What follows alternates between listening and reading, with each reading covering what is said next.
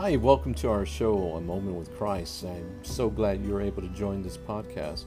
We're going to sit back and hear what the Holy Spirit has to tell us and just breaking down these readings or even have interviews with special guests. But as always, I'd just like to thank you for taking the time to choose to listen to this podcast. May God bless you always. Talk to you shortly.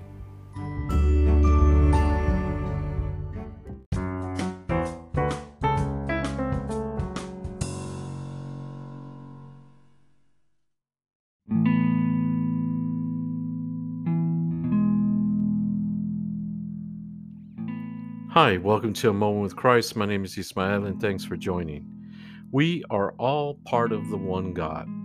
This reflection is based on the book of Nehemiah, chapter 8, verses 2 through 4, Alpha, verses 5 through 6, and verses 8 through 10, Psalm 19, and the first letter of Paul to the Corinthians, uh, chapter 12, verses 12 through 30, and the Gospel of Luke.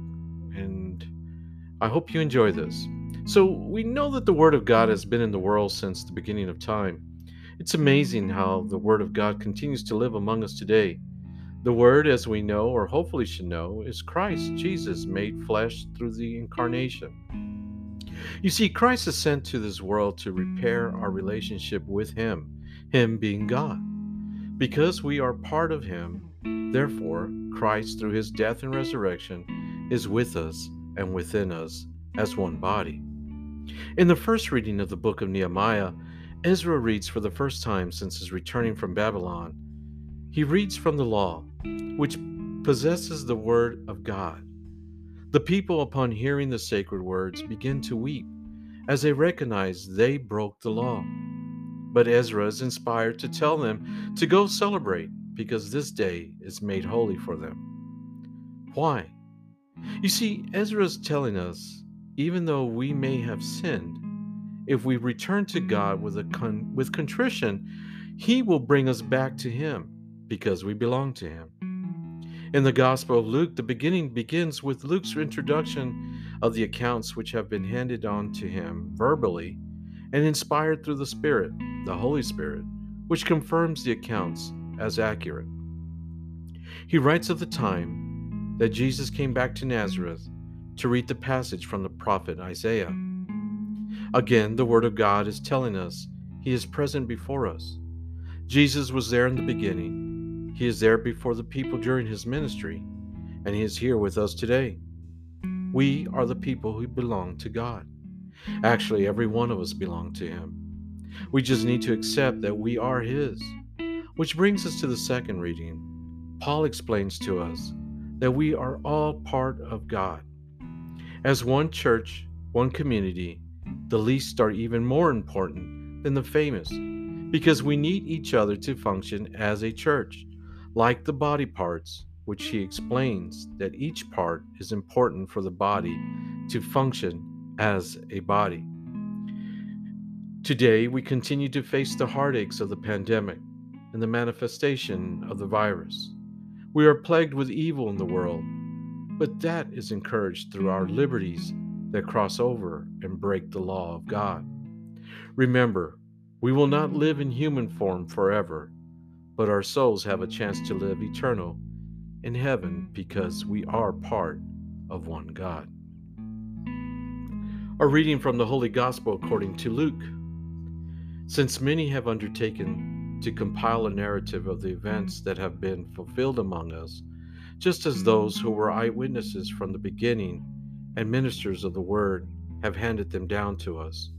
I too have decided, after investigating everything accurately anew, to write it down in an orderly sequence for you, most excellent Theophilus, so that you may realize the certainty of your teachings, of the teachings you have received Jesus returned to Galilee in the power of the Spirit, and news of him spread throughout the whole region. He taught in their synagogues and was praised by all. He came to Nazareth, where he had grown up, and went according to his custom into the synagogue on the Sabbath day. He stood up to read and was handed a scroll of the prophet Isaiah. He unrolled the scroll and found the passage where it was written, The Spirit of the Lord is upon me, because he has anointed me to bring glad tidings to the poor. He has sent me to proclaim liberty to captives and recovery of sight to the blind, to let the oppressed go free, and to proclaim a year acceptable to the Lord. Rolling up the scroll, he handed it back to the attendant and sat down. And the eyes of all in the synagogue looked intently at him. He said to them, Today, this scripture's passage is fulfilled in your hearing. The Gospel of the Lord. Praise to you, Lord Jesus Christ. How profound.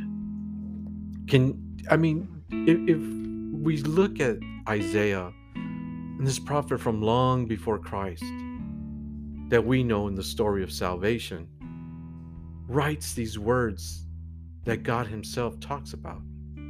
God anointed God the Son. The Son brings in the Holy Spirit.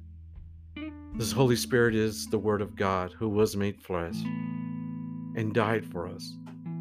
He's with us, folks. He's with us and within us.